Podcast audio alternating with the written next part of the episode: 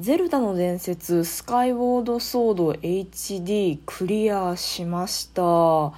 クリアかかった時間が30時間くらいですかね。あのやり込み要素全然何もしてないんですよね。感謝の気持ち集めもしてないしハートのかけらも集めてないし女神警部もまだ全然集まってないのでこのあとそのやり込み要素をやっていこうと思うんですけどとりあえずまあ一通りプレイした感想ですよね。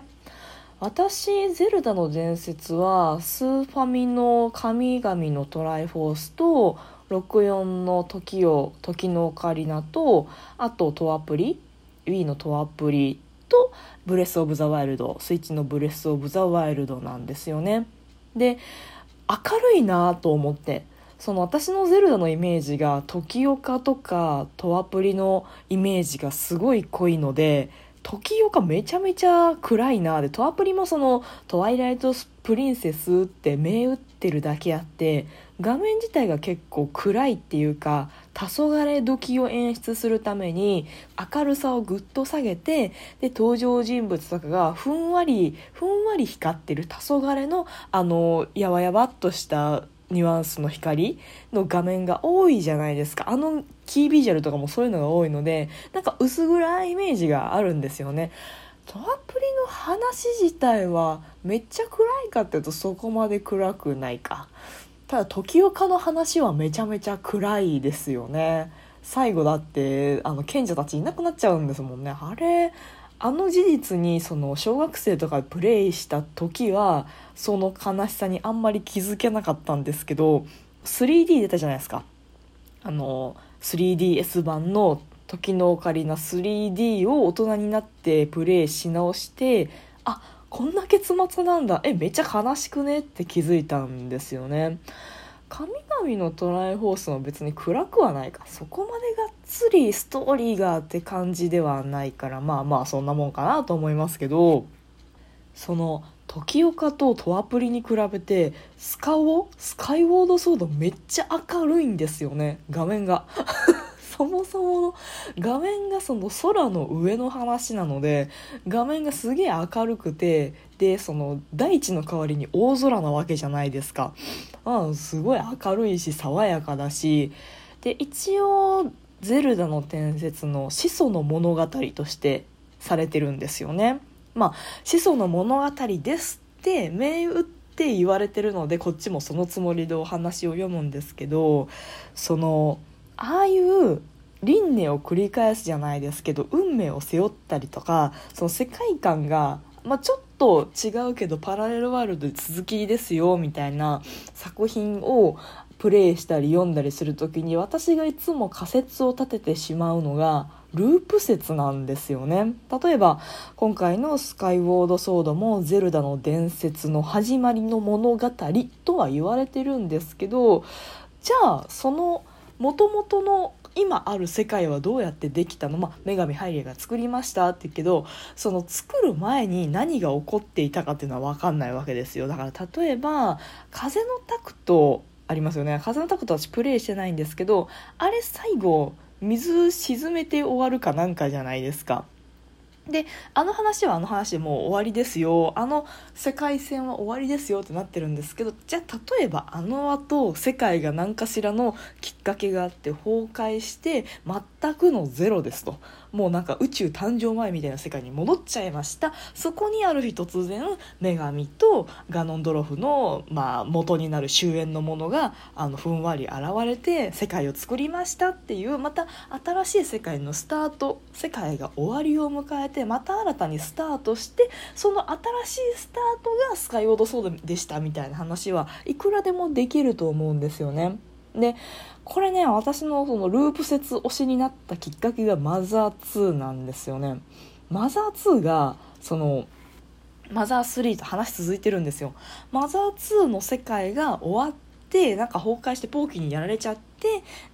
えーと、リセットされた世界でこう邪な心のないなんかすごい清潔な人々の精神が清潔な状態の島を作ってなんとか生き延びましたでもそこにまたポーキーがやってきて壊しちゃいましたって話なんですけどポーキーが最終あの絶対安全カプセル入るじゃないですか。入るじゃないですかってマザー3やってない人には何のこっちゃですけど、まあ、そういう絶対この中に入ったら安全ですよってカプセルに、まあ、閉じ込められて封印状態になるんですよ。で封印されてこの封印っていうのはでかいんですよね。封印されたものっていうのはなんか時空とか超えそうだし世界が崩壊した後も残ってそうじゃないですか。残ってそうなだけでそんな 何もファンタジー的な概念なので私の感想なんですけど。でその残ってた絶対安全カプセルがその邪悪なものとその正義の心まあポーキーの中にも人間の心が残ってるのでその人間的な心と邪悪な心に分かれてそれが知恵のリンゴとそのギーグの正体ギーグと知恵のリンゴに分かれたんじゃないか。そしてまたこれがぐるっと回ってマザー2の世界に落っこちてくるんじゃないかっていうそういう説を私は立ててるんですけどね。これでねもうその昔ですよ。大学大学高校？大学ですね。大学の時にこれで1個小説書いたことあるんですよね。二次創作をね。懐かしいな。たまに思い出して読み返すんですけどそんなにこう自分で考えた説なので悪くないなと思うんですよね。妄想って楽しいよね。猫だって吠えたい。この番組ではリアルではちょっと喋りづらいこと。だけど誰かに聞いてほしいこと。日々の雑多な所感をいかに言葉にできるか鋭意挑戦中です。少しの間お付き合いいただけますと幸いです。ブレス・オブ・ザ・ワイルドがスカイウォード・ソードの前に遊んだゼルダのタイトルなんですけど確かにそのブレス・オブ・ザ・ワイルドに引き継がれる要素というかいっぱいありましたね、まあ、言われてたんで知ってたんですけどその例えばパラセールパラショールであったりこう高いとこから落ちる時にふわーってなるやつとか、まあ、縦の耐久度であるとかまあまあいろいろあるなと思ったんですけど一個思ったのがそのストーリー性ですよね。そのゼルダのちょうどいいストーリー性とは何ぞやみたいなところが多分あってブレス・オブ・ザ・ワイルドでこの登場人物に声がつきましたっていう時の抵抗感といやいやこれぐらいでいいじゃん。これぐらいあの登場人物に感情移入できた方がいいじゃんっていうそのせめぎ合いが多分あるんでトアプリも結構あの情緒的というかちゃんと登場人物が描かれてる系になってたと思うんですけど時岡とかそれほどでもないじゃないですか、まあ、悲しいんだけどキャラクターがキャラクターとしてあるだけでその背景がどうのこうのとかつながりがここまで強くてみたいなところまでは言ってないんですよね。でスカイウォードソードがめちゃくちゃそれを書き込んでたと。びっくりしたわそのミドであったりとかあとインパであったりとかあそこまでこうムケムケに感情とか関係性とかをあ出すんだと思ってでそこで泣かせにかかるんだと思ってうわズルダっぽくねーって思ったんですよね。あのブレス・オブ・ザ・ワイルドぐらいだったら私ちょうどいいと思ったんですけどなんかすげえ前に出てくんじゃんその感情関係性がと思って。ただそれは一つその始祖の物語なのでゼルダのインゼルダとインパの因縁とかそのこれからもう何度も何度もあの繰り返すわけじゃないですか。ゼルダとインパのつながりであったりあとリンクとマスターソードとかもこれから何度も何度も繰り返すわけですよね。旅というか冒険というか戦いを。なのでこういう最初にこういうきっかけがあって魂がこういう形でつながったから今後のあらゆる冒険であのこうやって説明はされてなされてこなかったけど魂同士が昔の昔のこのお話によってつながってるんだよだからどんなタイトルでもこの「ゼルダとインパ」であったりとかリンクとマスターソードであったりは切っても切れない強い絆が元からあるんだよっていう説明をするためにあえてもうあれは泣かせに来たんだな じゃないかなってまあ私の勝手なこれも妄想なんですけどね。3D 酔いするんですよね私。あのゲーム好きなんですけどで下手だしあと 3D 酔いがすごいんですよね。あのちっちゃい頃そのマリオカート64のマリオカートが家にあったんですけどあれでこ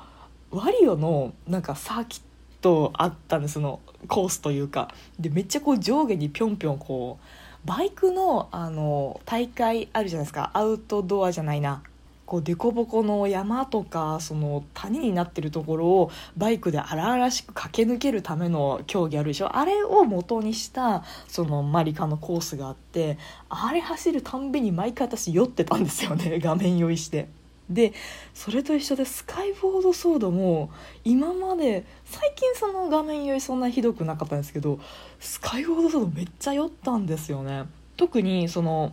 ボタン操作じゃなくてジョイコン操作にした時こう Wii のトアプリもそのリモコン操作だったんですけどあれはそんなに酔わなくって今回のジョイコン操作だけめちゃめちゃ酔った多分その上下左右そのあと奥行きこう 3D 空間をジョイコンで操るってもうひねりとかその上下じゃなくて奥手前右左全部の方向に動くのでそれがこうゆらゆらして画面が揺れるのが多分気持ち悪いのとあと下手くそなんですよねそもそも操作が一応30時間でクリアしたのがうまいんだか下手なんだか分かんないですけどそんなに操作うまくないのでもうグラグラグラグラしちゃうんですよ。こうスティック前に押しっぱなしで動かさないとかもできなくってちょっとずれたかも右かなちょっとずれたかも左かなとか結構揺らしちゃうんですよね。そしたらそれがもう画面が揺れて揺れにつながって酔っちゃうとか今やったようにジョイコン操作だとさらにそれもうまくいかなくて